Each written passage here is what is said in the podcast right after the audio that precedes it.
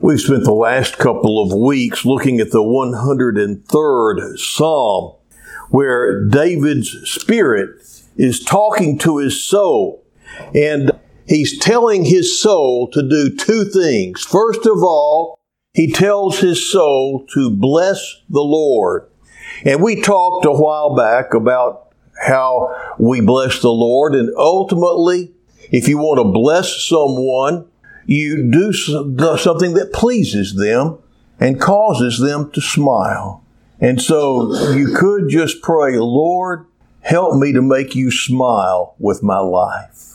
And if you'll do that, you're going to be blessing him. When you obey him, he smiles. It says that whenever one sinner repents, all heaven rejoices. And so we know that repentance makes him smile. And so, and there are other things as well. But the thing is, is that he talks to his soul. And just to remind you, and some of you weren't here, our body or our lives, our personalities, who we are before God, we are made up of body, soul, and spirit. The spirit is God conscious. The soul is self conscious, includes the mind, emotions, and the will. The body is world conscious. It connects us, connects our souls and our spirits with the surroundings, with the world. And it is in the soul. That's where our will resides. And so sometimes we need to talk to our soul our spirit that knows what God wants needs to tell our soul what to do. And our souls need to agree with our spirit. And what happened in the fall, back in the Garden of Eden, back in that time, soul and spirit were in tune with all of them in connection with God. And then with the fall, as God told Adam, if you eat from that tree, you will surely die. And the death was not a physical death at that moment, but death did enter into the world at that moment. And so did destruction, so did decay, so did all the imperfections in a harmonious world come about that's now resulting in these earthquakes and these hurricanes, uh, it could all go back and be related back to the fall when mankind messed up a perfect world. And it's going to continue until uh, we finally uh, uh, come to that time when God's going to set it all straight. And we look forward to that. And that's why whenever we see all the desolation and destruction and things going on that we got started that we say, even so, Lord Jesus, come, because we look forward to that time when all this is going to be over. But we live in this in between time, and we are born, uh, as uh, the psalmist David says in another place, he said, I was born in iniquity. And I was born into a sinful environment.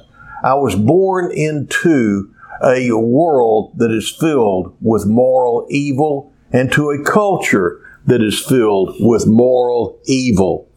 And uh, all of humankind winds up being born in iniquity. Not that they're born because of sinful acts per se, but they're born into uh, a world where everything around us pulls us and tries to pull us away from God.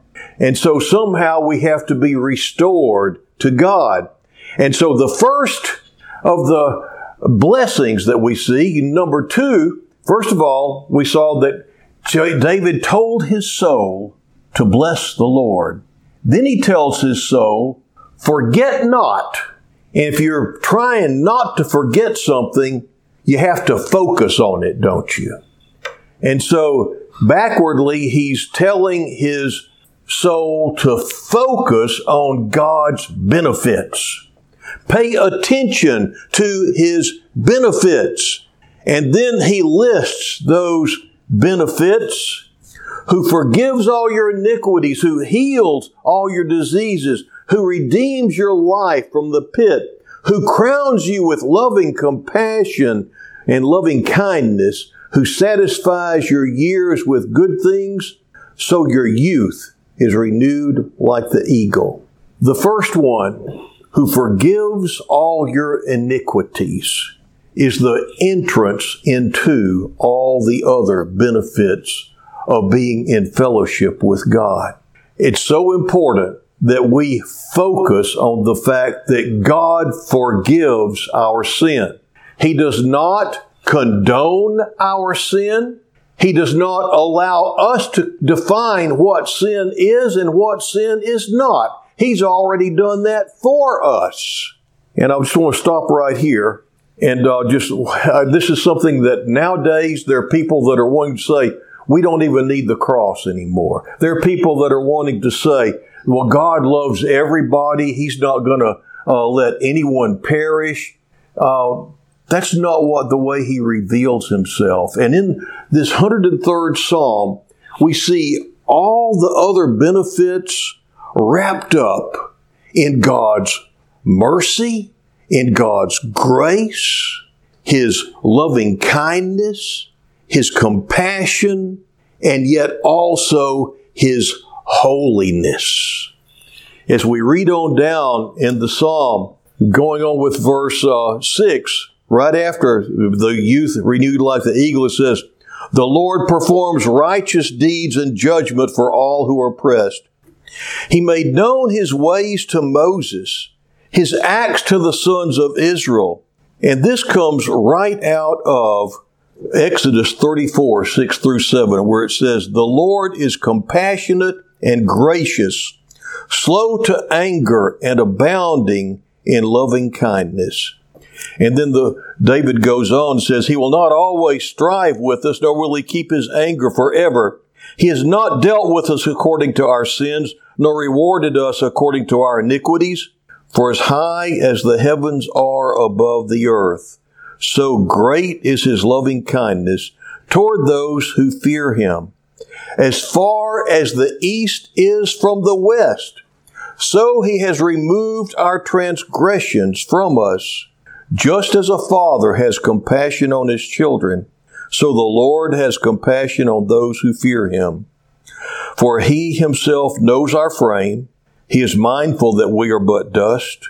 As for man, his days are like grass, as a flower of the field, so he flourishes.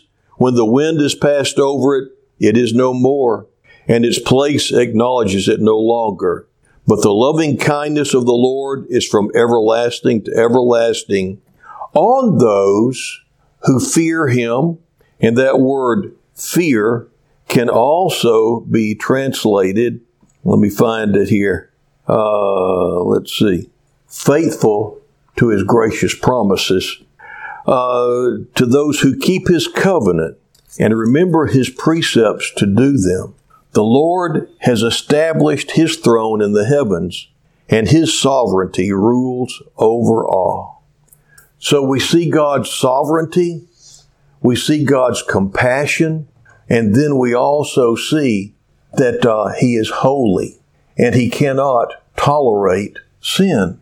And then uh, the, when it talks about revealed Himself to Moses, and then talks about describes His compassion and all, that comes right out of Exodus 34, 6 through 7, where Moses wanted to see God, and Moses hit him in the cleft of a rock and he said, You wait till I'm passed by and you can look, after I pass by, you can look at my back. You can't see my face and live. That's how holy he is. It says, Then the Lord passed by in front of him and proclaimed, The Lord, the Lord God, compassionate and gracious, slow to anger, and abounding in loving kindness and truth who keeps loving kindness to thousands, who forgives iniquity and transgression and sin. Yet he will by no means leave the guilty unpunished. Visiting the iniquity of fathers on the children and on the grandchildren to the third and fourth generations. And so you see, we can't say, oh, don't pay attention to this stuff about sin. Sin separates us from God. Sin separates our souls from God. And it's our souls that must be saved. And God made the bridge between uh, our sinfulness and our going our own way and Him through the cross of Jesus Christ. That's where the punishment is paid if we will receive it. He wants us all to be at His banqueting table. There are three different places I can think of right off the top of my head where there are banquets. The ultimate one will be the marriage feast of the Lamb that we see in Revelation, where all those who have made it through and are the Lord's are going to be gathered around to celebrate Jesus and His church, His bride, being together. Well, another place that we see uh, a banquet is in the story that we read the middle of today, the story of the prodigal son. And we see that something happened to the son. It says he came to himself. He'd been going his own way. He thought he knew the best way. And then it says he came to himself and said, and then he went back. And this is what God calls us all to do, is to come back. Ever since the Garden of Eden, when the Lord walked down and Adam and Eve were hiding, and he said, Adam, Adam, where art thou? He's been calling to each one of us.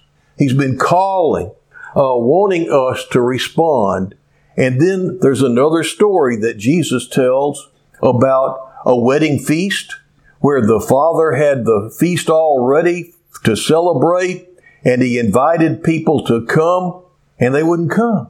So he invited them again. They still wouldn't come. He sent the messengers out a third time.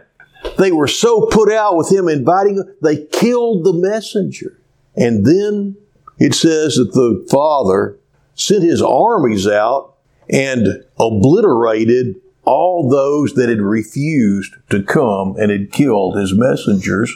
And then he said, Now I want you to go out, told his, uh, his messengers that were led, they had moral messengers, you go out to the highways, the byways, and anybody you come across, you invite them. And so they invited those that were the poor, the lame, beggars, all sorts of people and they came to the wedding feast. It says there was one guy there that wasn't dressed in a, in a wedding attire, and he said, How come you're not wearing a wedding uh, outfit? And said that he was speechless. And so he was thrown out.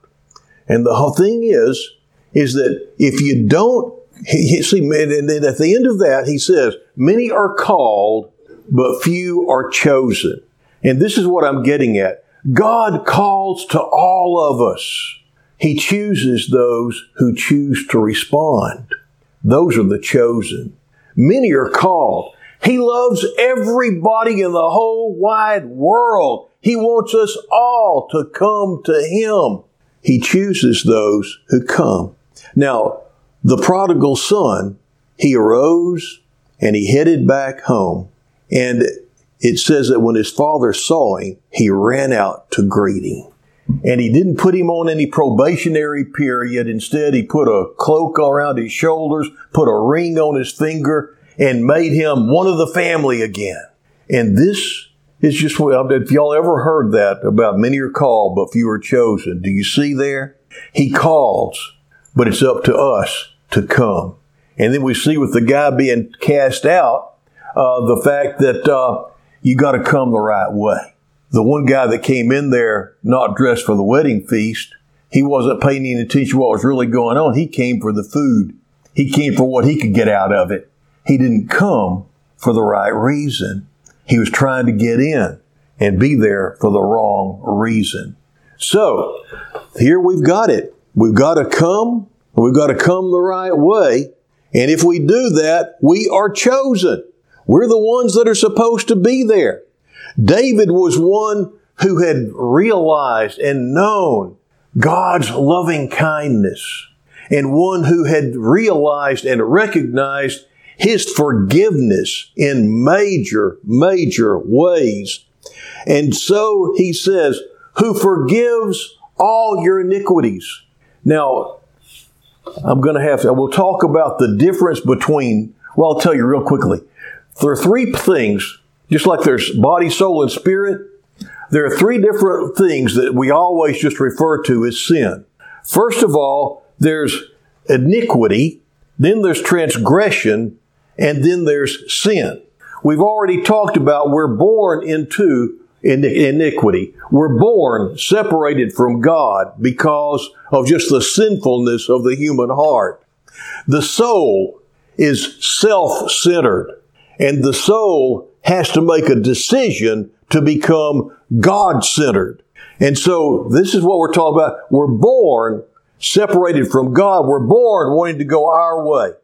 A transgression are those actions that come forth from our just being sinful people, being uh, iniquitous people, being people separated from God.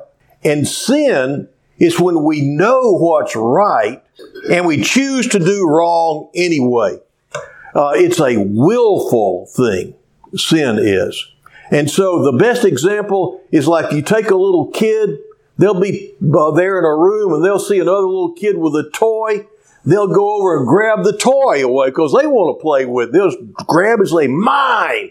That's one of the first words some kids learned, isn't it? Mine.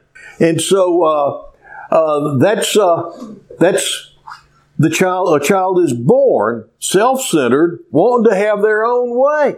Whenever things don't go their way, they let you know about it. And so, mine. Now then, that child has to be taught right from wrong. And the child is taught, and then the child knows better. If the child is taught, you share. If the child then went and took a, uh, something away from another kid, that would be a sin. If for the first time took away, that was a transgression. He didn't know any better, but he did the wrong thing. Do you see the difference? There are these fine lines. They're all against God's will. They're all separated from God. And so God forgives us our iniquities, our sins, our transgressions. He forgives it all. But there's a doorway that we have to go through. And that doorway is repentance. And some people don't know the difference between remorse and repentance. The best example I see in the Bible of that is Judas. Judas felt great remorse for what he had done for Jesus. It says, and it uses the word remorse. He felt horribly bad. Emotionally, he was just so distraught. And he tried to make things right in his own way by giving the money back. He couldn't make things right. And so he went out and in his remorse and in his pain brought about by his sinfulness, he killed himself, hung himself on a tree. Remorse without repentance is a horrible, horrible thing. But remorse is an emotion, and this is just it. Repentance is a decision followed by action. And this is the gateway into the kingdom of God. If you'll remember, whenever John the Baptist first appeared, his message began, repent, for the kingdom of God is at hand. Whenever Jesus first started preaching, he said, repent. He didn't say, feel bad. The whole point is not to get you to feel bad. The whole point is to get you on the right track. And so then, finally, we see in Acts, the second chapter, 38th verse, we see Peter speaking to the multitudes whenever they finally realized Jesus really meant what he said. And Jesus really was who he is. He really was who he said he was. And we killed him. And now he's back from the dead. They were scared to death. And so they said, Brethren, what must we do to be saved? And the first word out of Peter's mouth was repent. Repent and believe the gospel and be baptized in the name of Jesus Christ. Well, they did and they were saved. And that's the way it's always been. But you see, this is a doorway. And uh, it's an, there's, with repentance, it's an inner decision. The soul must make a decision. The ego, in our self-centeredness, God calls to us. And He calls to us to come His way, to quit going the other way. He calls to us. And then we're called to repent. And to repent means, first of all, in the Greek, the word means to change your mind. In the Hebrew, it means to go another direction. And so when you put them both together, you get exactly uh, what it's all about, you see. You have a change of heart. You have a change of direction in your heart. And then you turn and you go the other way. And this is where the most beautiful example is that of the prodigal son. He went away from his father. He knew his father loved him. He, he, that's why he knew he could get away with asking for his inheritance. He knew how compassionate and kind his father was. But see, his father let him go. And this is our free will. He lets all of us go. He calls to us, but he's not going to come after us. But when we start moving toward him, he'll come and meet us. And so repentance brings us to the place to where we can receive God's forgiveness and move on into all the other blessings that He has. And oh, what a blessed life He has for us.